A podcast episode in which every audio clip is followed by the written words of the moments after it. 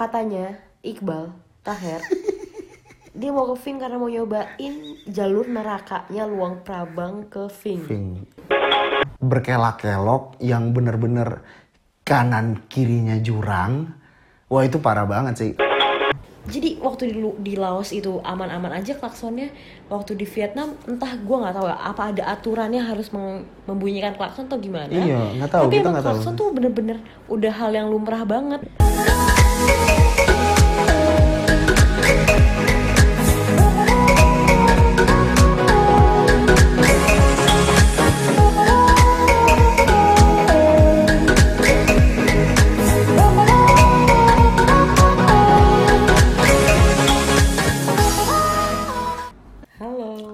Selamat datang di podcast Tanggal Merah episode 8. Ya, di episode kali ini Sepi, sepi. sepi banget ya. Harus ada sound effect. Yeay. Iya ya. Terus terus. Sepi banget. eh jadi di episode 8 ini kita pengen ceritain lebih banyak tentang perjalanan kita ketika naik sleeping bus ke Ving dari Luang Prabang. Ya, jadi perjalanan kita di hari keberapa ini? Ini tuh hari 9. Hari ke-9 itu em, dari Luang Prabang Laos kita mau eh, pindah negara yaitu ke Vietnam. Kita pilih ke Ving. Awalnya sebenarnya kita Hanoi. merencanakan ke Hanoi, kita mau ke Halong Bay. Cuma ada miss saat penyusunan itiner itinerary itinerary itinerary, itinerary. Jadi Ribet banget ngomongnya. Tiba-tiba pokoknya kita jadi kayak nggak punya waktu Iya. di Hanoi dan kayak sayang aja gitu ketika sampai di Hanoi kita nggak ngapa-ngapain Iya. lucu karena ke Hanoi itu butuh waktu 24 jam dari Laos Iya. dan jadinya kita ke Ving karena em, less turisti juga kayak nggak banyak orang ke Ving terus itu juga lebih deket dari Luang Prabang Iya. Ya kan Betul. dan eh, selain lebih deket ke Luang Prabang lebih Nggak deket-deket banget sih sebenarnya Beb, tetap. Enggak lebih deket banget lah kalau lo ke Hanoi Dia itu oh, dibanding ke 24 Hanoi, iya jam. sih. Kalau misalnya Ving. jadi sebenarnya kalau ke Hanoi itu 24 jam naik bis, kalau ke Ving itu cuma 20 jam. 20 jam naik bis. Cuma. ya lumayan lah 4 jam kita Iya saving. sih. Eh, dan dan kita berani bertaruh pasti orang-orang yang denger ini pun baru pertama kali aja denger Ving. Iya nggak sih? Gue juga baru Kita juga pikiran baru. mau ke Ving. Yoi. Jadi eh, kita ceritain dulu ini kali ya pengalaman di bisnya kali ya. Iya, jadi ini sebenarnya katanya Iqbal Taher dia mau ke Ving karena mau nyobain jalur nerakanya Luang Prabang ke Ving. Ving. Luang Prabang ke Vietnam sih sebenarnya. Vietnam ya. Iya. Gimana tuh?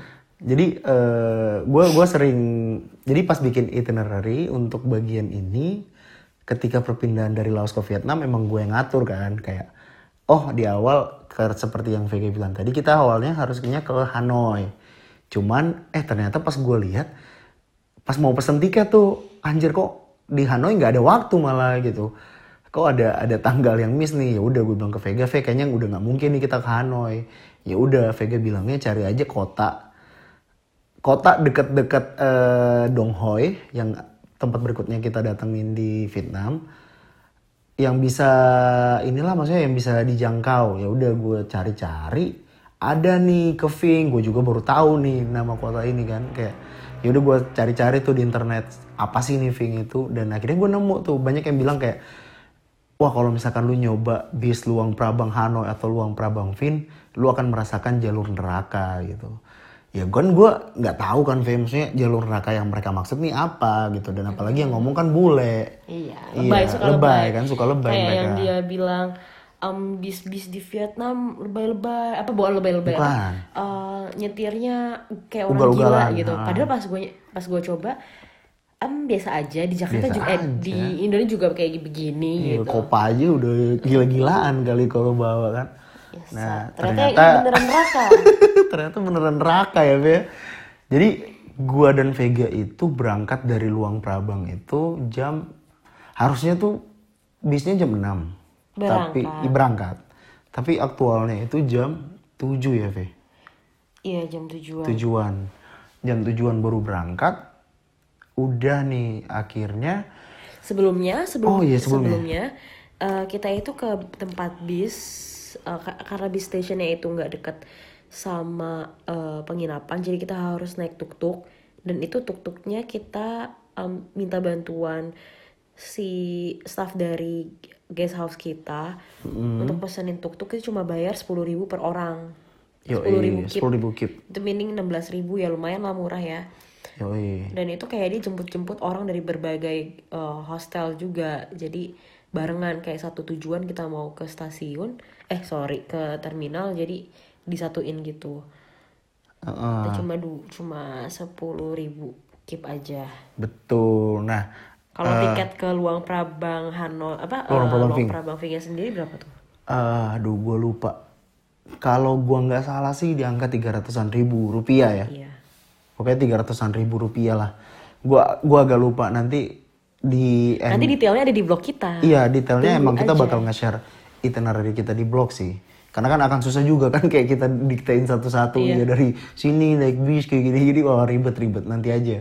Kita bakal bikin yang Kita akan rilis blog. Iya rangkum sih. Nah udah nih. Kemudian apa kita jelasin aja kenapa neraka?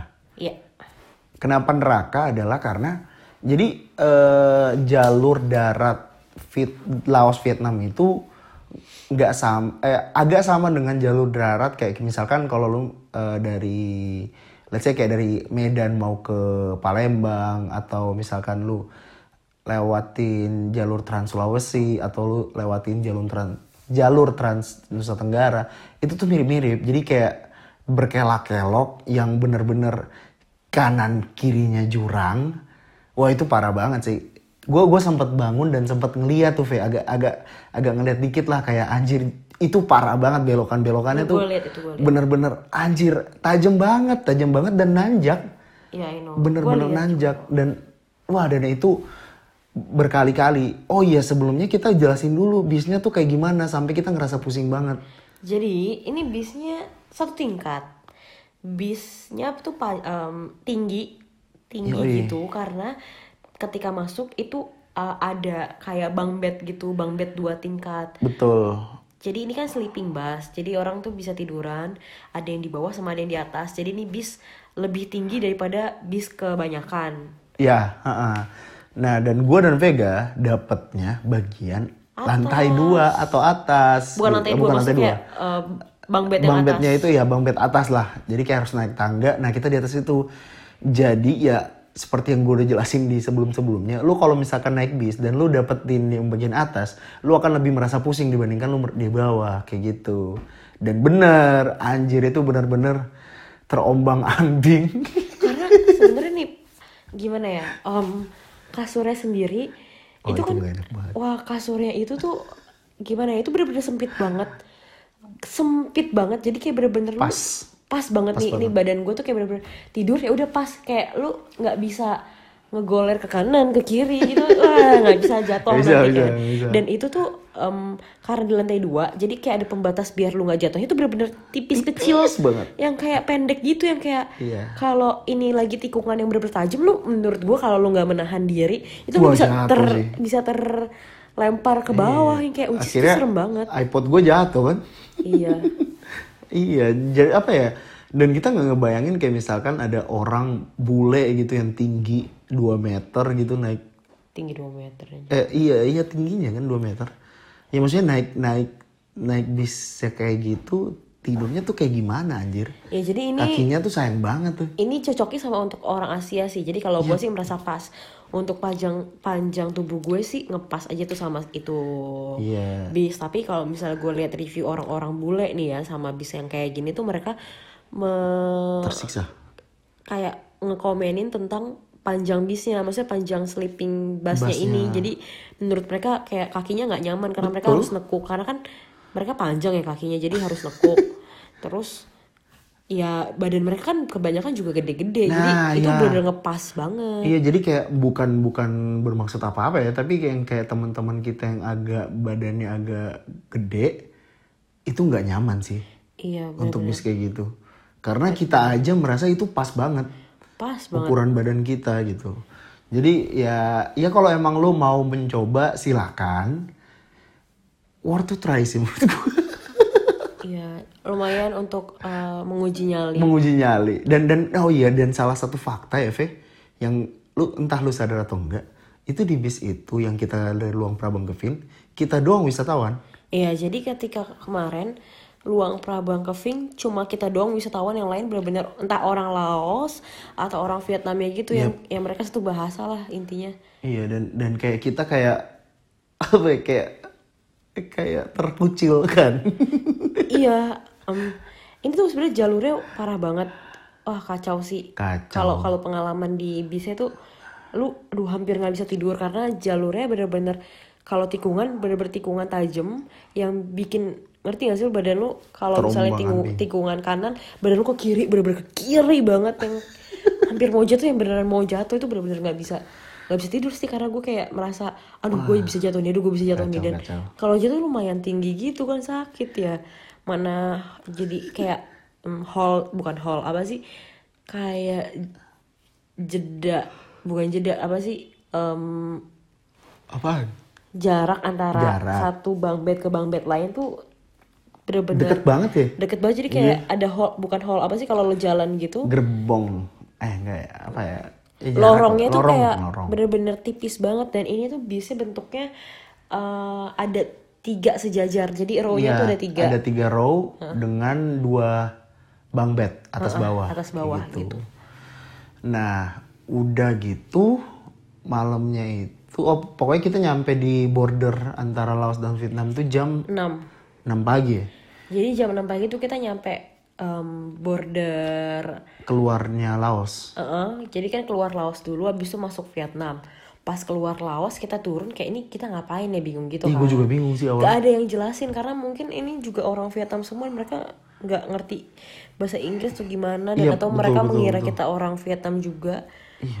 Jadi tuh orang-orang yang di sana kayaknya emang udah biasa naik uh, bis ini jadi dia, dia ngerti gitu loh kayak ini bis turun uh, berhenti di sini kenapa gitu. Nah sedangkan kita kayak masih figuring apa, out kayak gitu. ngapain gitu kan. nggak jelas Terus juga ya pas kita lihat oh ini kayaknya eh, buat keluar ke keluar dari Laosnya gitu. Cuma Betul. kita lihat ke kantornya kok sepi nggak ada orang. Kita bingung banget. Mm-mm. Sepi banget gak ada orang kayak kita nanya-nanya nanya-nanya ternyata dia baru buka jam 7 Jadi kita Iya. harus nunggu satu jam. nunggu satu jam anjir Dan kita sempat pas nunggu itu kayak aduh udah kebelet pipis banget kan gue. ada kamar mandi, astaga itu kamar mandinya parah banget sih. Eh terparah, aduh parah banget. Gue nggak ngerti Parah lagi, banget parah banget. Kayak gue udah mau pipis pas gue masuk kamar mandi cewek, isi cowok semua anjir. Bapak-bapak gitu lagi pada gosok gigi kayak, aduh oke gue nungguin dia keluar. dan bau waduh Iya gue nungguin keluar pas gue masuk kayak anjir bau banget bau dan gelap nggak ada lampunya sama sekali dong. Menyengat. Nggak ada lampunya sama sekali. Bau udah kayak nggak bisa dikunci lagi itu pintunya. Wah parah banget. Parah banget. Jadi ketika keluar udah bodo amat kan bodo amat. Bau itu kayak gue cepet-cepet aja pas gue keluar dari kamar mandi. Itu bau ngikut bener-bener sampai Ngikut. iya sampai berapa ratus meter setelah itu tuh masih kecium baunya. Bahkan kita kayak udah jauh banget dari kamar mandinya. Kalau ada angin tuh masih kecium baunya. Wah parah banget sih itu. Parah sih. Bau bau banget. Aduh aduh parah banget. Kita nunggu akhirnya kan di di bis satu jam. Nungguin itu buka. Mm-mm. akhirnya pas udah buka ya udah kita ngantri. Tapi ternyata orang-orang ini tuh kayaknya nggak ngerti nggak ngerti ngantri deh. Wah iya sih. Parah banget itu jadi kalau misalnya kayak kita kan pernah nih em, ke di perbatasan juga nih waktu itu yang di episode sebelumnya Malaysia. ada kan Malaysia ke Viet eh, ke Thailand. Thailand. Nah itu tuh rapi, Rapi jadi kayak banget, rapi pas banget. keluar dari Malaysia kita eh, dibuat ada barisan deh pokoknya ada pos-posnya. jelas Jelas gitu misalnya ada, ada ada tiga pos terus ya udah kita baris di masing-masing posnya ada eh, antriannya itu jelas gitu loh. Terus em, kayak di foto pakai sidik jari segala macam pokoknya lengkap. Pas masuk ke pas keluar pas masuk ke Thailandnya pun juga rapi ada barisannya intinya. iya foto juga kan itu Iya, pokoknya lengkap lah foto, sidik jari, lengkap pokoknya bener-bener ya macam-macam imigrasi. Cuma pas yang pas di Laos keluar keluar Laos Waduh. ini kayak kayak kayak kayak lu di puskesmas lagi mau bayar. itu kayak jadi gimana ya? Konternya itu biasanya kalau yang kemarin-kemarin kita udah lewatin yang di Malaysia di Malaysia itu counternya itu kayak pintu tol? Nah, kayak, kayak kita nah. masuk tol ada Tapi orang. ya yang pintu tol orang itu itu Itu. kayak kita masuk ke situ tapi bukan mobil tapi orang uh, Ah. kayak kita gitu nah ketika di Laos ini itu Waduh.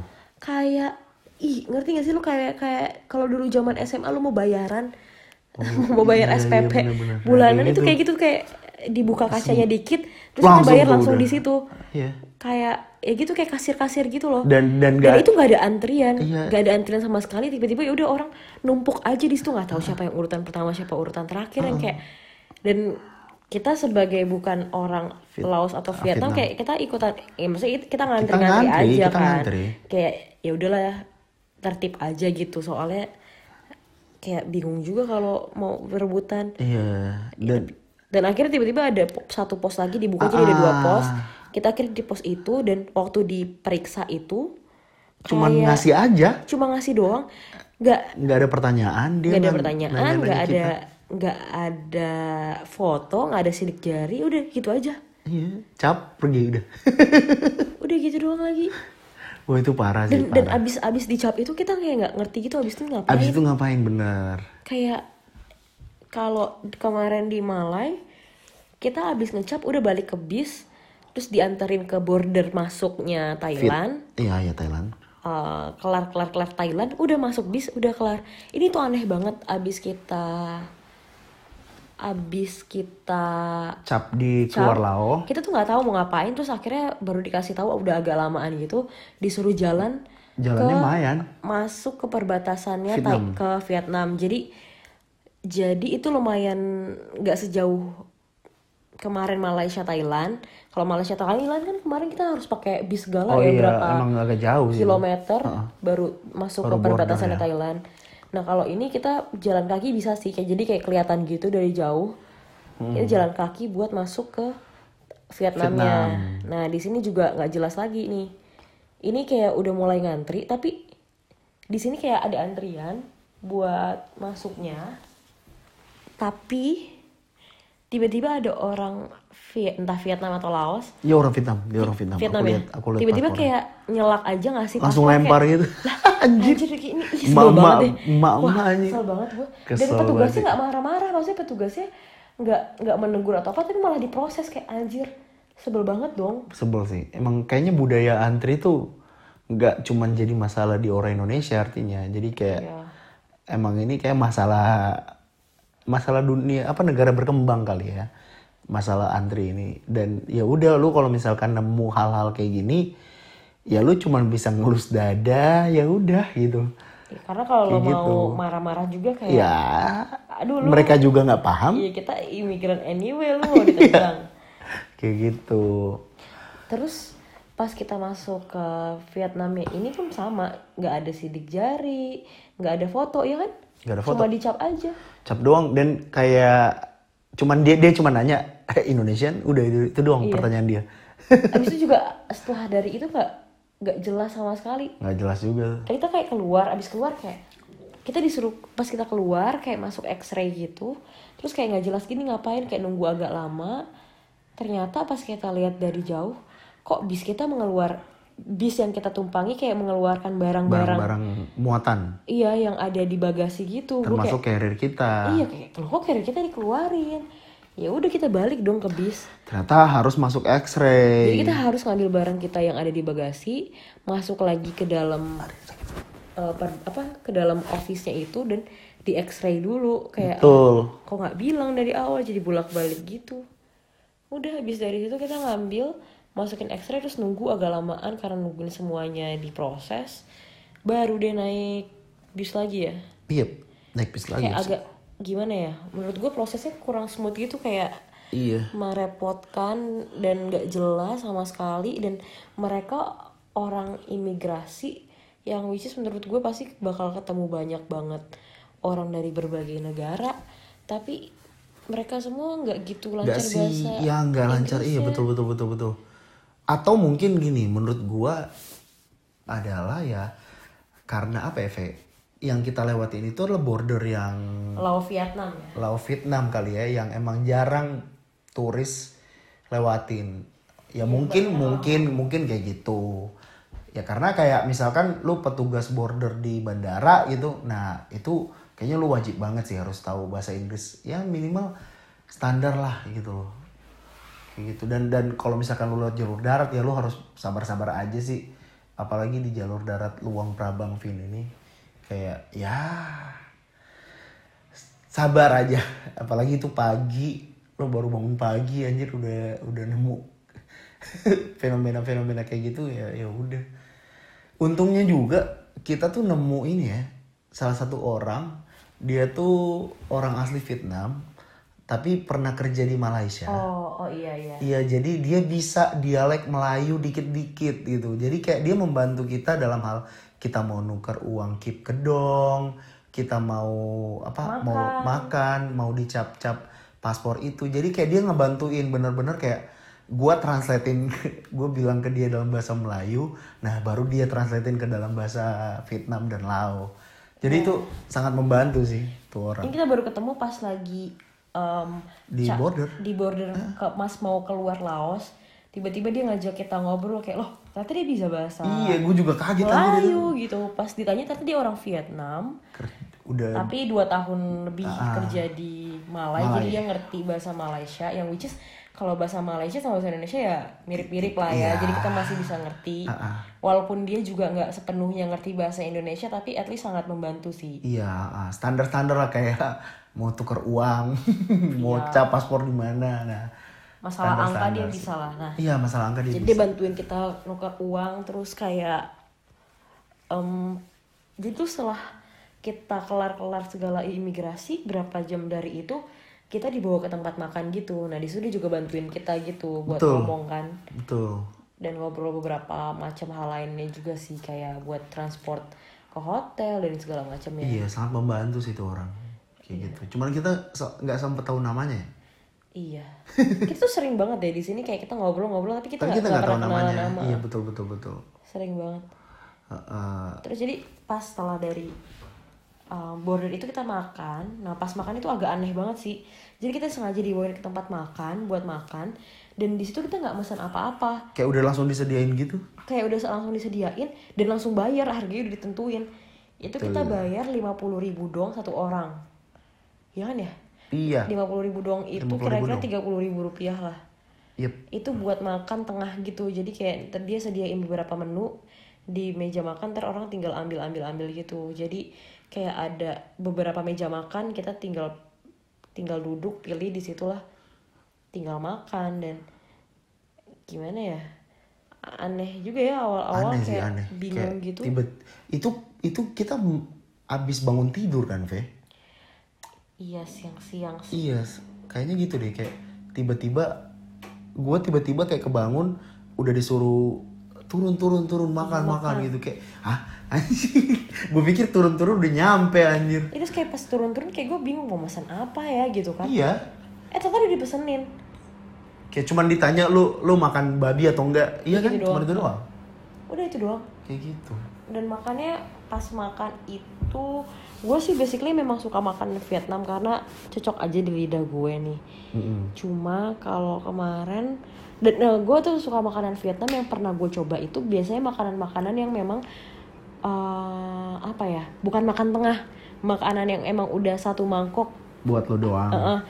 kayak misalnya eh, fa-nya terus fa maksudnya fa terus ban mie ban mie ban mie gue nggak gitu suka gue pas Oh, ya? di Vietnam nggak nggak nyoba yang enak oke. Em, kayak fa terus hutiu com com tam com ga soiga kayak gitu gitu tuh gue suka. Makanannya kayak makanan Indo lah tapi ada ada khas-khas lokalnya gitu. Nah terus pas di sini nih baru pertama bukan pertama sih sebelumnya gue juga pernah coba makanan Vietnam. Yang makan tengah itu waktu waktu tiga tahun lalu gue kayak ketemu temen dari coach surfing gitu kayak dia yang mesenin makanannya dan menurut gue enak-enak sih waktu itu. Nah kali ini gue makan tengah lagi nih udah makan tengah lagi makanan Vietnam tapi beda banget sama yang waktu itu gue makan. Dan ini makanan tengahnya beneran beneran kayak makanan rumahan sih menurut rumahan iya rumahan banget jadi kayak berasa memang kayak orang-orang Vietnam tuh makan ini gitu. Betul tapi kita betul. agak bingung juga sih karena kayak ya beda gitu sih. Iya. beda aja ngerti gak sih? Kayak ada adat-adat makan yang memang kita nggak ngerti kayak misalnya dia punya um, kayak celupan gitu Oh iya, celupannya betul. gue nggak tahu itu apa tapi rasanya asin dan ada Asin. Hmm, cabenya gitu ya kayak ya mungkin kalau di Jepang itu kayak soyu, gitu Soyu, kan. kayak soyu deh kayaknya. beda-beda terus kayak dia ada satu mangkok kecil isinya gua nggak tahu apaan sampai sekarang Yang apa ya? Entah oh, yang bawang- yang bulat itu ya? Iya. Yang bulat putih. bentuknya bulat putih kayak otak ayam tapi bukan gue juga gak tahu anjir, gue gak berani tuh. Iya, tapi Gua cuma makan ikan. buah-buahan deh. Entah buah atau bawang atau apa gitu, tapi orang-orang pada makan itu cuma gue kayak gue mau mau nyoba tapi takut nggak enak. iya, Ya udahlah. ntar taruh mana. Heeh. Aduh. Kita makan di situ dan gue melihat kebiasaan orang makan Viet eh orang Vietnam makan sih jadinya di situ. Apa apa yang lu perhatiin? Kayak gue nggak tahu kenapa ya ini makanan kan jadi ada beberapa meja ada 3 sampai 4 meja kan. Masing-masing meja paling isinya lima orangan gitu. Nah di sini tuh makanannya banyak berkecukupan. Eh, tapi dari semua meja tuh nggak ada yang benar-benar habis gitu Habis, gue nggak tahu mereka nggak emang nggak suka makan apa makanannya menurut mereka nggak enak atau gimana gue bingung sih kayak nggak habis kayak is- sisanya masih banyak gitu. Padahal menurut gue em, itu belum kenyang. Karena gue sendiri gue ngerasa nggak kenyang Hmm. sih. Kayak aduh gue belum kenyang. Tapi gue di meja gue itu udah habis semua. Ikannya udah Iya, habis. kita habis sih, karena kita berdua. Heeh, kecuali yang babi-babi gitu kan kita Iya. eh, nggak makan. Paling orang-orang dia yang makan tapi dia nggak dihabisin gue nggak makan. Iya, iya. terus em, Paling sama ayam, iya jadi tuh menunya kayak ada sayur ayam. sayurnya ada dua gitu yang kuah sama yang kering, Kering. ada ayam ada Ikan. tahu babi gitu Oh, iya, ada tahu babi, ada benar-benar. ikan dan itu kayak orang-orang pada nggak makan dan bias dan mereka tuh jorok banget kayak abis mereka tuh kayak buang kayak misalnya buang sisa-sisa makanan nih. Tulang ikan lah tulang ayam ya mereka taruh aja gitu di bawah. Nah, mirip-mirip di Indo kali ya kalau misalnya kadang kan di Indo juga beberapa tempat makan ada yang kayak gitu tuh kayak kayak buang tulang ayamnya apa apa dia suka di bawah kan. Kalau misalnya di kaki lima atau gimana nah, Oh. mereka juga gitu buang ke bawah meja yang bikin berantakan lantai gitu. kalau kalau misalkan yang pertama tuh apa yang suka nyisain makanan, gue nggak tahu sih, karena gue nggak ngelihat itu eh di beberapa kesempatan ngerti nggak? Jadi gue cuman ngelihat di saat itu doang. nyisain makan apa Yang nyisain makan di Eh, ya enggak, atas enggak, meja. itu bukan kebiasaan tapi gue bingung aja kenapa mereka nggak ngabisin. Oh. Padahal menurut gue nggak kenyang. Gue aja masih lapar jujur. Kecil Cuma banget sih sayang porsinya. lauknya lauknya udah habis jadi gue nggak makan. Ah, tapi yang kedua yang suka buang, Buang. makan di bawah, menurut gue itu selalu gue lihat di beberapa Iya. kali kita makan di mana pun selalu mereka taruh di bawah dan mungkin itu alasan kenapa ada tempat sampah yang selalu ditaruh di sisi kanan tempat Tapi makan. mereka nggak buang di tempat Tapi sampah. iya itu dia yang gue bingung. Jadi kayak kan udah ada nih, kenapa nggak dibuang gitu? Dan bahkan Jadi kan berantakan banget parah. Iya jadi kayak ya gue malah kayak anjir gue beruntung jadi bukan merasa beruntung juga sih tapi kayak gue merasa lebih enak ketika gue jadi in- orang Indo yang ya kita juga punya apa ya kebiasaan untuk udah lu kalau ada sisa makanan tumpuk di tengah gitu loh Iya, kayak tumpuk tumpuk tengah jadi di- satu Tumpuk Ah, tengah piring gitu. ah, ah, karena menurut gue itu lebih lebih enak dilihat satu sama lebih enak buat yang bersihin gak sih Iya tinggal taruh tinggal piring, angkat iya, udah angkat piring. gitu.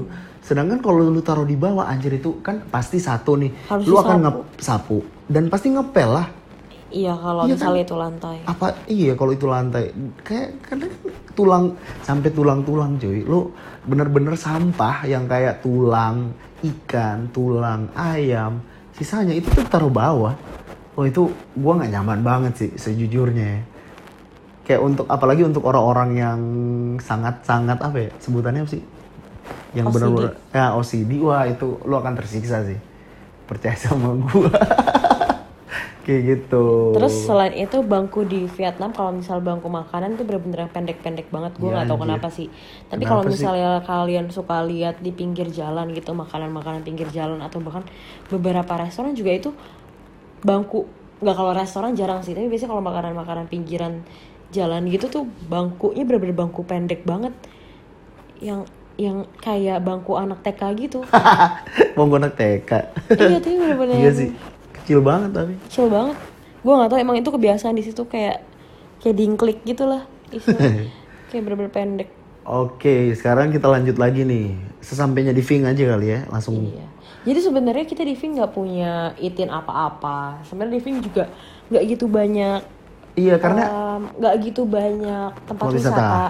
Jadi kalau misalnya kita cari di Google pun ada sih beberapa tempat wisata itu lebih fokus ke kayak museum-museumnya Ho Chi Minh. Yap. Jadi eh, Ho Chi Minh itu tuh em, leader pertamanya mereka ya, kayak kayak founding fathernya Vietnam, Vietnam. entah founding father atau kayak pejuang something pokoknya dia superhero lah. Uh, uh, hero pokoknya kayak. Soekarno-nya Indonesia, si Ho Chi Minh ini. Nah, Ho Chi Minh ini em, akhirnya kan dibuat jadi nama kota kan. Betul. Yang dulunya Saigon, itu kapitalnya kan Saigon, diganti jadi Ho Chi Minh City. Betul. Itu pakai namanya si Ho Chi Minh ini. Jadi Ho Chi Minh tuh em, adalah nama orang awalnya gitu. Nah, Ho Chi Minh ini ternyata em, tumbuh tumbuh Tumbuh besar. tumbuh kembang. Dia tuh em da, apa ya? Gede di Ving gitu. Ya gedenya tuh di Ving kayak emang hometownnya dia tuh di Ving. Ah. Em, lebih tepatnya Ngean lah Ngean. Iya, karena Ving itu ibu kotanya Ngean. Ya jadi di Ah, Ngean gitu. Jadi, provinsinya Ngean, ibu kotanya Ving. jadi kalau di situ em, kalau gue lihat di Google tuh tempat wisatanya lebih ke museumnya si Ho Chi Minh. Jadi kayak ada rumah masa kecilnya si Ho Chi Minh dijadiin museum gitu sama eh kayak ada park namanya Ho Chi Minh Park kalau nggak salah ya udah kayak gitu-gitu aja sih nggak nggak ada yang gimana gimana paling sama satu lagi ada Chualo Beach itu kita nggak sempat nyoba karena memang pas kita nyampe di Ving itu udah Sore, udah sore sih sore, sore. Jam 3 iya dan Jam kita 3, jam 4. nyampe-nyampe udah langsung mandi cari makan udah karena panas sempet. banget. Iya sebenarnya nggak nggak nggak sepanas yang lain sih. Iya, nggak sepanas yang lain sih. Cuman gara-gara panasnya bis itu sih. Iya, Wah. jadi ini bis itu selain jalurnya neraka, dalamnya juga neraka. Neraka. Yang tadi gue bilang kasurnya juga sempit dan segala macem. Nah itu AC-nya juga dingin mampus. Kalau malam, wah malam tuh bener-bener dingin mampus. Dingin mampus. Dan lu nggak bisa nge-adjust, nggak bisa lo kecilin, nggak bisa lo matiin. Lu pasrah bener-bener- Wah pasrah banget itu. Terus pas siang itu mengikuti aja gitu kan malam dingin, siang panas banget. Gua kayak astaga, Kayak ini kebak, kenapa? kayak mau di Iya kenapa asapin kebalik aja. dah gue kayak pas yang bener-bener panas banget yang astaga ini cuma angin doang kagak ada freon-freon yang gak ada dingin-dinginnya wah kacau Kacau banget. panas banget gue dan kayak astaga naga Yoi. Dan akhirnya karena kita ya yang penting apa ya kita udah menjalankan misi utama kita merasakan jalur neraka itu Yaudah Ya kita udah, mau menikmati menikmati Ving aja. Ah, yang manja-manja. Manja-manja aja. Kayak ya ibaratnya nggak tahu sih menurut gue itu pit stop aja Pe. karena kan kita itu setengah dari perjalanan kita kan tuh Ving itu sebenarnya. Iya. Hari ke sembilan. Jadi akhirnya ya udah gue bilang ke Vega ya udah kita nikmatin aja jalan-jalan. Cuman di sana entah kenapa ya klakson tuh terlalu overuse banget sih. Bukan entah kenapa nah jadi ini emang ya? jadi waktu pas kita nyampe jadi ini perbat jadi di bis nih ya bis kita yang kita naikin itu kan berarti udah melewati dua negara nih di Laos sama Vietnam. Vietnam. Waktu di Laos itu bis biasa aja. Emang Kalem. jalurnya emang jalurnya tuh wow ugal-ugalan. Tapi klakson aman nyampe di Vietnam nih ya gue nggak tahu langsung dia beradaptasi dengan warga Vietnam. Klaksonnya berisik banget. Jadi waktu di, di Laos itu aman-aman aja klaksonnya waktu di Vietnam entah gue nggak tahu ya apa ada aturannya harus membunyikan klakson atau gimana? Iya, nggak tahu, tapi kita emang nggak tahu. klakson tuh bener-bener udah hal yang lumrah banget. Iya. Kayak ini bis tuh nggak ada berapa detik pasti nggak klakson nggak klakson nggak klakson jadi berisik banget gue udah aduh. Yoi. dan nggak hanya bis. Semuanya? Semuanya. Jadi kayak waktu kita nyampe di Ving astaga ini kita lagi lihat misalnya kita lagi di pinggir jalan kita lihat kita dengar tuh bener-bener Klakson. isinya klakson doang. Dan kita lihat kan kayak ini orang kenapa sih nggak klakson? Padahal nggak ada apa-apa. Kayak biasa lo ngeklakson kalau misalnya lo mau nabrak nih nabrak iya mobil lain. atau ada Ini mobil jalanan depan kosong. goblok gitu kan? Wah dia jalanan kosong sekosong kosongnya di dia klakson? Klakson. Nggak penting banget kan? Iya pokoknya dia mau belok klakson dia mau lurus klakson mau ngapain klakson pokoknya harus klakson. Pokoknya berisik banget dan Oh, klaksonnya tuh nggak nyantai bukan yang kayak nggak cuma yang kayak tin gitu nggak. Tapi tin tin tin tin kayak gue cukup stres sih di hari itu kayak udah ngerasain jalur neraka panas banget dan harus ngedenger klakson klakson itu V gue gue stres banget sih hari itu. Itu karena sebelumnya kan kita eh, sebelum sampai ke Vietnam kita sebelumnya itu di Malaysia Thailand eh Malaysia Thailand sama Laos. Dan ini tuh semua negaranya em, Behave banget sama klaksonnya. Ya udah pakai bener-bener seperlunya apalagi di Phuket. Di Phuket sama sekali Gak gak ada ada orang yang klakson. pakai klakson. kayak bener-bener nyaman banget tenang sekali. Gue sangat suka sih sama pengendara motor dan mobil di Phuket. Di Laos pun juga begitu jarang banget mereka pakai klakson. jarang, jarang. sampai dia kemarin sempet di Laos tuh gue ngeliat ada turis yang hampir mau ketabrak nih. Dia juga nggak klakson turisnya. Gue kayak Iya. Ibu buset dah. Bener-bener nggak dipakai gitu klaksonnya. Tapi di Vietnam wah kacau. Sabar-sabar aja lah. Kayaknya gue sampai mikir apa ini peraturan, Peraturan, gitu? kayak lu harus klakson untuk menunjukkan eksistensi lu. Jadi kayak biar lu aman biar orang-orang tahu lu ada di jalanan lu harus klakson. Gue juga nggak ngerti sih Betul. apa apakah itu peraturan atau ya gimana. coba deh. Kali aja ada yang atau tahu kan? iya atau mungkin mereka nggak klakson itu buat nyapa. Gue juga nggak tahu. Anjir nyapa. Karena eh beneran loh itu kayak jalanan sepi banget. Anjir. Tiba-tiba nggak klakson terus dia ngeliat ke kita kan. Yang Mungkin kalau di Pongna tuh sumpah gue kayak ngerasa nih apa dia mereka nyapa gue apa gimana? Wah bingung banget soalnya gue kayak kesel aja dengernya. Kesel banget sih. Kesel banget sih. Nah terus malamnya?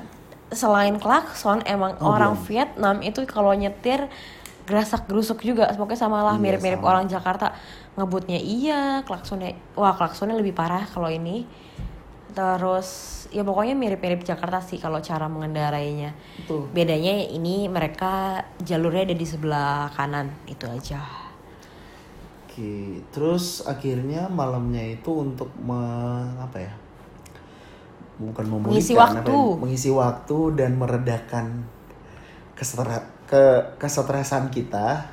Kita memutuskan untuk nonton Avengers. Avengers. Bukan memutuskan sih emang emang udah kita masukin, Udah di, kita masukin di timeline. timeline ya. Udah dimasukin di itin buat mau nonton kayak Avengers. nyobain aja gak sih? Ya, jadi waktu kita bikin itin kita bilang kayak wah ini pas banget Avengers pas kita lagi di Asia, lagi Asian trip. Betul. Jadi kayak coba deh cari waktu tanggal 24 kan rilisnya nih. Tanggal 24 kita lagi di mana, lagi ngapain apakah eh, apakah masuk kita maksudnya masih ada Betul. waktu buat nonton. Dan Ternyata ternyata masuk banget. ternyata kita baru punya waktu di tanggal 26 Iya. pas lagi di Vin dan pas banget emang di Vin kita lagi gak ada kegiatan apa-apa Ya, uy. dan pas banget Dan lagi pas banget lagi si hotelnya. hotelnya deket sama Lotte tempat Cinema. nonton ya tempat nontonnya itu Lotte Cinema Betul dan ya udah kita pergi ke sana Jalan karena deket kaki. jalan kaki. Jalan kaki, harga tiketnya berapa ya? harga tiketnya itu mahal Mahal karena karena kita nggak tahu ya jadi karena kita pas beli ya kita gue tuh sebelumnya udah pernah nge-search nge-search harga gitu dan gue ngerasa harganya masih ah mirip-mirip lah sama di Indo mereka Iya. kalau nggak salah harganya enam puluh ribu dong gitu betul eh starting 60 ribu dong kalau nggak salah is yang which is kayak 45. ya 40 45an ribu lah rupiah dan waktu gue beli udah gue asal beli aja nggak pakai nanya harga pas kita disuruh cuma bayar fokus di jam sebenarnya Iya kita fokus cuma di jam. Pas kita bayar dua tiket 140 ribu dong. enggak dua ratus delapan puluh ribu Eh, iya dua sorry tiket. 280 ribu dong untuk dua tiket meaning 140 ribu dong untuk satu tiket. meaning Meaning itu harganya 80 90 ribuan per tiket rupiah. Dan kayak ah kok mahal banget gitu kan. Kayak kita masih bingung kayak oh mahal ya apa ini karena lagi hari Jumat atau gimana. itu Terus gue nge-search. Ternyata eh ternyata. Gue nge-search di Google buat jam tayangnya ternyata yang gue tonton itu 3D gue sama sekali nggak tahu kayak anjir kita kenapa 3D dah? Gue kayak gue nggak gitu suka 3D sih. Gue juga nggak terlalu suka sih sebenarnya. Iya terus ternyata Kayak kita pilihnya menikmati. 3D satu. Kita kayak itu gue itu pun gue tahu bukan dari tiket yang gue pegang. Tapi dari Google kayak gue lagi nge-search aja Lotte Cinema itu schedule-nya gimana. Pas gue liat ternyata itu yang kita punya adalah 3D kayak karena di tiketnya sama sekali nggak dibilang itu 3D terus udah nih kayak oh anjir mahalnya karena 3D bener-bener ya nggak sesuai dugaan sih. Kita kan Betul. kira bukan 3D ya pas nyampe eh pas udah masuk ke dalam uh, studionya. Studio. dikasih kacamata. Ya dikasih kacamata dong kan 3D pas masuk ke dalam studionya ternyata bangkunya itu tuh di- dibedain. Kita? Ada yang VIP jadi ada beberapa bangku dikasih sarung gitu tulisannya VIP yang VIP itu yang kayak yang best screen best best view. Yang Sorry, best view. yang kayak paling atas sampai tengah-tengah gitu itu VIP view. Nah kebetulan ternyata kita di VIP Udah, gua bilang udah that's why Udah, that's why, pantesan harganya mahal udah 3D VIP lagi Yoi. ya udah lah dan dan itu salah satunya juga gara-gara mungkin mbaknya itu nggak informatif dan bahasa dia nggak bilang Inggrisnya- 3D eh, dia juga nggak bisa bahasa Inggris Iya, karena sih. pas kita mesen tiket pun kita dibantu sama anak kecil di belakang kita. Ya mungkin dia sekolah di internasional kali ya. Makanya dia paham tuh pas kita tanya. Karena kita nanya nih, kita nggak mau nonton film itu kalau ternyata filmnya itu didubbing bahasa Vietnam. iya karena Kan kan mampus kita anjir. ya kita takut aja nih ternyata film udah didubbing dulu nih pakai bahasa Waduh, Vietnam mati lah gitu udah. wah iya kalau pakai didubbing segala kita mau Tiga jam nangis sih. iya mau mau mau gimana kita nggak ngerti bahasa Vietnam kan Iya, dan kalau udah di dubbing pasti kan nggak ada nggak ada subtitle ya Nggak, iya, iya subtitle lagi. Iya, makanya jadi ini Wah. kita nanya ke mbak-mbaknya mbak-mbaknya nggak ngerti lagi ternyata di anak di belakang kita bantuin terus dia ngejelasin ternyata ini subtitlenya Vietnam tapi, tapi- masih speaking English jadi kayak udah oke oke. pas Ya udah, kira ya nonton. uy wah pas nonton ini pengalaman nonton di Ving Iya. pengalaman nonton di Ving eh, gimana ya ini waktu nama bioskop itu Lotte Cinema kan tapi Lotte. waktu gua masuk itu ambience-nya mirip banget sama CGV Iya. ambience-nya ambience mirip gitu kayak banget. CGV banget kan dan eh, kalau di sini kalau misalnya buat makanan ya menurut gue masih lumayan murah dibandingkan bioskop-bioskop di Indonesia Iya iya. bioskop di murah. Indonesia tuh kan harga popcorn dan Ki- minumannya wah gila Betul. mahal banget kan Kita itu beli paket yang couple. Cuma cuman 90.000. 90 ribu dong. Meaning kayak cuman 50 ribuan kan. Iya, kita kemarin beli paket em, gitu. Jadi dapat popcorn yang large sama dua soft drinks yang large juga. Iya yang large. Murah banget. Itu cuma 45.000 ribu rupiah. Iya. 50.000 ribu rupiah lah. 50 lah. Iya, yang mini bisa di Jakarta 50.000 ribu tuh dapetnya Dapet yang apa nih? popcorn doang yang medium lagi. Eh popcorn kita udah cheese lagi. Nah, ini popcorn kita kita upgrade lagi yang cheese. Jadi ada pilihannya cheese sama karamel. Cuma adanya yang cheese doang. Udah kita upgrade yang cheese itu cuma nambah 12.000 ribu dong. Atau sekitar 7.000 ribu. Ya udahlah. Nah, Tuh. itu menurut gue murah dibandingkan di Indo. Terus waktu masuk nonton filmnya, jeng jeng jeng, kocak banget tuh gue dateng kayak ini layarnya kecil banget ya. kecil banget. Layarnya kecil itu banget. banget sih. Gue kayak, ih layarnya kecil banget terus kata Iqbal ini belum digedein ya oke. iya, emang biasa kan kalau lo nonton nih Iya, ntar- di, iya. itu kan akan ter jalan gitu kan. Emang- jalannya ke samping goblok. Iya jalan ke samping gitu loh. Tapi kan seakan-akan kayak membesar ke arah lo, iya kan? Nah, pas kita nonton itu layarnya itu gue yakin banget nggak bakal membesar ke samping karena ke samping-samping itu udah tembok. udah tembok ya. Itu udah tembok dan even itu tembok ke tembok aja itu masih kecil, masih menurut gue masih layarnya masih kecil. Dan Pas- kayak biasa lah kan emang kalau di Indo juga waktu di awal-awal kan iklan. Ketika iklan kan emang layarnya nggak full ya. Kayak Betul. masih ada pinggir-pinggirnya tuh masih kosong gitu. Nanti pas mau film mulai kan dia mulai melebar kan kayak teret melebar gitu kan. Nah di sini juga jadi kayak awalnya masih uh, ada pinggiran-pinggirannya gitu. Yang meaning eh yang yang gue lihat walaupun pinggirannya dari ujung ke ujung itu menurut gue udah kecil. Pas dia gede ini, pas dia gedein kan kalau di Indo nih ya gedein otomatis ya kayak tiba-tiba.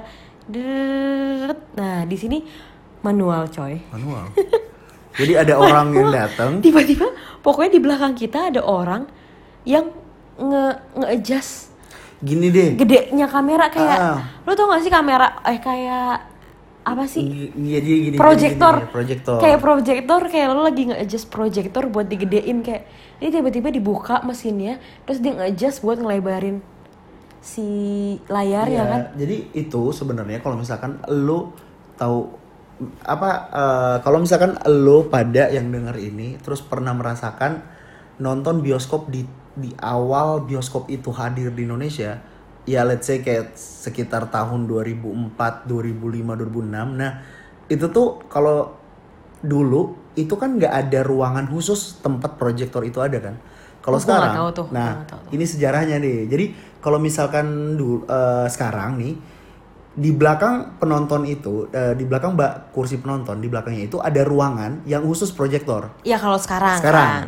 Dulu itu proyektornya itu bareng di ruangan yang sama dengan tempat orang nonton jadi kayak nonjol nonjol ke depan gitu. Nah, jadi kalau orang-orang yang agak di atasan dikit kita tuh, itu di atasnya proyektor. Kayak Oh, gitu. iya. Nah, bentuknya kayak gini. Padahal ini bioskop modern. iya maksudnya ini udah tahun Gitu. 2019 gitu tapi bioskopnya dia masih yang Masih yang kayak gitu. masih yang kayak jadul gitu di Indo jadul sih. Itu dan tuh iya jadul. itu kayak lo nonton di bu buaran teater tau gak lo kalau dulu masih ada ada. butet namanya dulu gua gua kayak pernah sekali doang nonton di butet. Itu yang kayak em, kalau gue denger cerita dari orang-orang yang banyak tikusnya ada kecoaknya lah terus kursinya gitulah. Dan ini dan ini ya nggak nggak segitunya sih nggak ada tikus sama kecoa. Cuma ya jadul aja gitu kayak Iya. nonton di butet. Terus juga kan bangkunya dia bukan bangku yang nyaman gitu menurut gue kayak dia tuh bangkunya yang, yang kayak kalau lo nggak dudukin dia naik ke atas gitu loh. Kalau lo dudukin baru bawah. Kursi-kursi Dan- teater. tapi enggak biasanya biasanya kalau di CGV gitu itu udah normal kan jadi Oh. enak. Nah ini kayak kalau lu gerak-gerak dia naik-naik gitu kayak ih. Nah terus setelah selain itu ya di bioskopnya aduh panas banget coy. Panas, panas, panas banget. biasanya lu bakal kedinginan kan di biasanya lu bakal kedinginan di dalam bioskop Betul, Ini- betul. gue nggak merasakan dingin sama sekali panas banget yang kayak astaga ini nonton gue panas banget apa karena kita nonton Avengers ya tiga jam jadi Kagak, sengaja, anjir. sengaja dibuat jangan dingin biar orang nggak pipis gue bingung tapi Kagak lah, kagak lah. Emang emang panas aja. anjir. beneran panas banget Emang terlalu hemat aja tuh bioskop. iya dah ah Apalagi udah bioskopnya selain itu nah terus selesai nonton bioskop seperti biasa eh, maksudnya habis nonton bioskop eh, sebelum jam sebelum sebelum selesai dulu pas lagi during nih ya during nonton bioskop astaga lu aduh gimana ya Apaan? not to be rasis tapi orang-orang Vietnam itu kalau ngomong kan berisik ya yang kayak Iya. Gitu lah kayak ngerti gak sih kayak lo pernah denger orang Thailand ngomong kayak cempreng-cempreng berisik kayak ngomong tuh gak bisa biasa gitu loh kayak teriak-teriak. Nah ini tuh mereka berisik banget di awal kan ya waktu film belum mulai sih gue kayak udah khawatir gitu anjir berisik banget orang-orang. Ada yang bawa anak kecil dong banyak. Sebelah kita bawa anak kecil terus depan kita bawa anak kecil yang kayak astaga kayak ngapain sih lo bawa anak kecil nonton Avengers 3 jam kasihan juga gitu Iya. Gue Kecuali- gue juga gue gue ada di tim yang gue selalu mempertanyakan kenapa sih lu bawa anak kecil untuk nonton film. Mau itu Avengers kayak mau itu apa pun kayak itu tuh bukan kemauan anak ini untuk nonton ngerti nggak? Iya. Kayak gue tuh selalu mempertanyakan sih. Bukan anak kecil yang kayak ya kalau misalkan dia udah SD dia udah paham dengan apa yang dia tonton it's okay gitu. Tapi Ini anak untuk kecil itu ini yang anak kecil batita bayi, gitu batita buset. batita balita gitu yang yang yang masih nangis nangis itu berisik banget.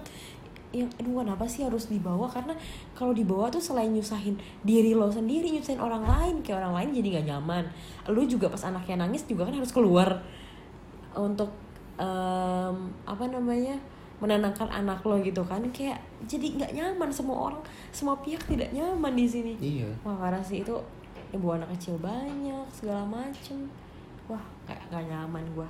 Parah Panas sih. lagi udah dan selesai selesai nonton bioskop nih mirip aja sama orang Indo kan yang yang mereka bilang "Eh, ngapain gue buang buang popcorn di tempatnya nanti cleaning service kerja apa Iya, aduh.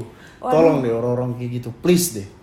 di sini juga sama mereka pada pada buang sampah ya udah di di, di tempatnya di tempat lu duduk maksudnya bukan di tempat sampah di tempat duduk pokoknya berantakan banget ya itu ada popcorn yang jatuh lah ada yang eh, pokoknya minuman semua segalanya tuh ditinggalin di tempat di tempat mereka nonton bukan di tempat sampah. Pokoknya berantakan banget deh.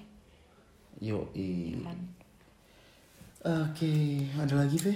udah sih. Oh iya sama ini Ving itu bukan kota turis ya jadi Ya, betul. bener-bener Ini ini tipsnya nih. Jadi ini bener-bener bukan kota turis. Jadi kalau misalnya kota turis nih ya di Vietnam tuh pasti kapitalnya Ho Chi Minh terus ada Da Nang Hoi An. ada Hoi An Hong ada. Hanoi Dong Hoi, em, Dong Hoi itu nggak terlalu turis itu karena ya cafe karena doang Pongna aja kan yang kita datengin sekarang. Nah, Ving ini tuh bukan salah satu tujuan wisata turis sih karena Ving, memang simply memang nggak ada apa-apa. Dan Ving itu emang kota pusat perdagangan, ekonomi, industri. Nah, itu Ving. Gitu. Jadi dia bukan ya bukan kota turis karena dan konsekuensi dari dia bukan kota turis adalah satu, dikit orang yang bisa bahasa Inggris. Dikit banget. Dua, lu akan susah nyemu money changer di sini. Susah banget. Yang ketiga, kalaupun emang ada, lu hanya bisa ke bank. Gitu. Iya, beda banget kayak waktu kita di Laos di Luang Prabang itu kan emang turis banget Wah, banyak turis kan. Itu kayak dikit-dikit money money exchange, dikit-dikit money exchange gitu kan. Nah, tapi di sini emang bukan kota turis banget, bahkan orang-orangnya nggak ada yang bisa bahasa Inggris kecuali hotel ya. Ini hotel kita dia bisa bahasa Inggris karena mungkin hotel itu dari Hotel, requirement mereka. iya. Eh, sisanya kayak kita lagi mau beli SIM card segala macem itu padahal kita di toko yang bukan toko pinggir jalan yang Bukan toko kelontong. bukan toko kelontong beneran toko yang kayak Kayak semacam- Erafon. iya kayak Erafon gitu tapi orang-orangnya nggak bisa bahasa Inggris Iya, sama sampai sekali pakai kita Google Translate. iya aja. kita pakai Google Translate gitu. Dan itu agak rempong rempita banget ngurusin aja bisa setengah jam gitu. Terus waktu kita makan juga jadi tuh abis mandi pas nyampe Irving kita makan. Wah ini film memang seru kali ya. Sampai lama banget. Nah jadi kita makan kita makan em, lihat di Google di dekat kita tuh ada apa yang enak nemu lah satu makanan kita coba ke sana ternyata itu makanannya itu sama sekali nggak ada bahasa bahasa yang bisa kita mengerti benar-benar bahasa gak ada Vietnam gambar. gak ada gambar lagi kayak Masalahnya. mending ada gambar gitu kita ngerti kan ini gak ada gambar sama sekali beneran tulisan tulisannya Vietnam lagi Mampus dah tuh. pas kita nanya ini apa dia nggak bisa bahasa Inggris wah udah mampus banget itu kayak kita lapar banget lagi itu. Iya, gimana ya kalau mau keluar restoran yang nggak enak tapi Iya. Ini kita berbahasa bagaimana? Akhirnya ibunya berinisiatif nggak berinisiatif ngajak kita ke dapur kayak nunjukin ke gitu. dapur anjing ya. Dia ngajak kita ke dapur kayak Milih makanan, Iya milih kita bahan. nunjuk misalnya ada ada bacaan apa dan dia bilang yang ini ini ini gitu kan. Yang Iya. kira udah gue kan agak mengerti sedikit makanan-makanan Vietnam kayak misalnya gak itu ayam kalau bo itu sapi kalau tam itu babi, segala macemnya jadi gue kayak pesan yang aman-aman aja gue kayak pesan uh, ada yang bo itu dagingnya ada ca itu ikan Iya, ada ikan. sayurannya segala macam akhirnya ya udah pakai asal-asal pesen alhamdulillah ya aman-aman Aman-aman aja, sih, Sampai bayar pun untungnya aman. Padahal kita bawa duitnya pas-pasan banget tuh karena kita belum sempet nuker duit atau narik duit kan itu. Waduh, udah udah takut, udah deg-degan tuh gua pas dihitung. ya bener-bener kayak bukan kota turis bener-bener jarang banget orang yang bisa bahasa Inggris di sini Iya. Yoi, kita jadi cuma nemu yang bisa bahasa Inggris selain di hotel itu di eh, waktu kita beli tiket nonton yang ada Oh, anak kecil iya. dan itu gue expect dia Pasti sekolah di international school sih nah Pasti. terus eh, selain itu kita kan jalan kaki ya waktu pulang dari Lotte itu ternyata di sini tuh mereka kalau pesan taksi pakai aplikasi juga. Yoi. mirip-mirip kayak di Indo. Tapi kayaknya aplikasinya itu gue nggak ngerti deh aplikasi atau telepon pokoknya intinya dipesan lah. Jadi kayak waktu kita turun dari bioskop kita keluar mall itu ada beberapa taksi. Ternyata semua taksi itu udah dipesan. Yoi. ketika mereka udah jalan semua nih taksinya udah gak ada taksi sama sekali nyet bener-bener. Sepi banget. itu sepi banget kayak kita mau kita kan ya nggak deket-deket banget kita mau naik taksi Sekilo. kita mau Kita naik taksi kayak tapi nggak ada taksi ya udah akhirnya kita jalan. Jalan. jalan lagi dan itu kita jalan bener-bener gelap banget Iya sih, gue gue concernnya cuma gelap sih. Kalau misalkan terang sih gue nggak apa-apa. itu gelap banget lampu umum aja lampu jalanan itu mati semua plus kayak kita sepanjang jalan itu sepanjang jalan kan kayak toko-toko gitu toko plus rumah sama sekali mereka nggak ada yang nyalain lampu luar. Betul. kayak Hemat mungkin banget. iya hemat hemat listrik kali ya. Pelit aja. bener-bener hemat listrik kayak gue lihat lampu dalam mereka tuh mereka nyalain. Jadi gue expect ada orang yang tinggal di sini. Betul. tapi bener-bener tuh lampu luarnya dimatiin. Jadi kita jalan gelap-gelapan banget. Sampai kayak nemu ada komplek pun itu satu komplek juga gelap. Nggak ada yang nyalain lampu depan. Gue Parah kayak kenapa nggak dinyalain ya? Kayak sumpah jadi creepy banget gelap banget gue agak heran juga sih Cuman untungnya aman sih. ya untungnya ternyata aman sih nggak ada begal atau apa udah sih kayak untuk film kita banyak bahas tentang Perjalanan kita. perjalanannya sama transport. kayak um, tradisi-tradisi dan maksudnya impression kita terhadap Iya, Vietnam lah ya Vietnam. Ya pesan kita kalau misalkan emang pada mau nyoba tiga jalur neraka yang kita ceritain di awal ya coba dari Luang Prabang coba ke dari Luang Prabang. Ving atau Hanoi Atau kalau nggak mau Hanoi. ke Ving ya Kalau- karena sebenarnya jalurnya sama Eh, eh, kalau Kofing itu ibaratnya kalau bintangnya itu bintang empat tengah, nah ke Hanoi itu bintang lima nah. 24 jam dong, rasain tuh. Apa sih gue gak ngerti bintangnya ya maksudnya kayak difficulty-nya. oh ya bilang dong Kayak gitu. Udah. Saya gitu aja kita Segitu tentang aja. Ving yang kayak padahal Ving tuh kita nggak ngapa-ngapain tapi Iya, kenapa panjang banget ya? Karena kita ngeceritain tentang Vietnam di sini. Iya, kita banyak bahas tentang Vietnam. Karena yang banyak hal yang kita kaget gitu. Yang padahal sih gue ini bukan pertama kalinya gue ke Vietnam ini Iya. udah kedua kali tapi tetap aja gue agak kesal sama beberapa hal gitu. Ya udah itu aja sih. Oke. paling nah di episode selanjutnya ini kita bakal bahas sesuatu yang seru ya. Seru, seru. seru banget. Ini kita uh, di episode selanjutnya kita bakal uh, menceritakan pengalaman kita caving No, belum dong. Episode berikut- berikutnya kita ceritain tentang kita dari Oh. Ving. dari Ving ke Dong Hoi Iya. itu nanti di dua episode selanjutnya jadi Yoi. di episode selanjutnya nanti kita akan bahas perjalanan kita ke Menggunakan Pona. kereta. ini pertama kalinya kita naik kereta Yoi. di trip ini Pertama dan satu-satunya. Ya jadi ntar kita akan jelasin ke tentang kota lainnya di Vietnam Oke. oke segitu aja dulu udah Segitu. panjang banget nih Oke, thank you buat udah mendengarkan. Dadah. Dah, thank you. Sampai jumpa di podcast kita episode selanjutnya. Bye.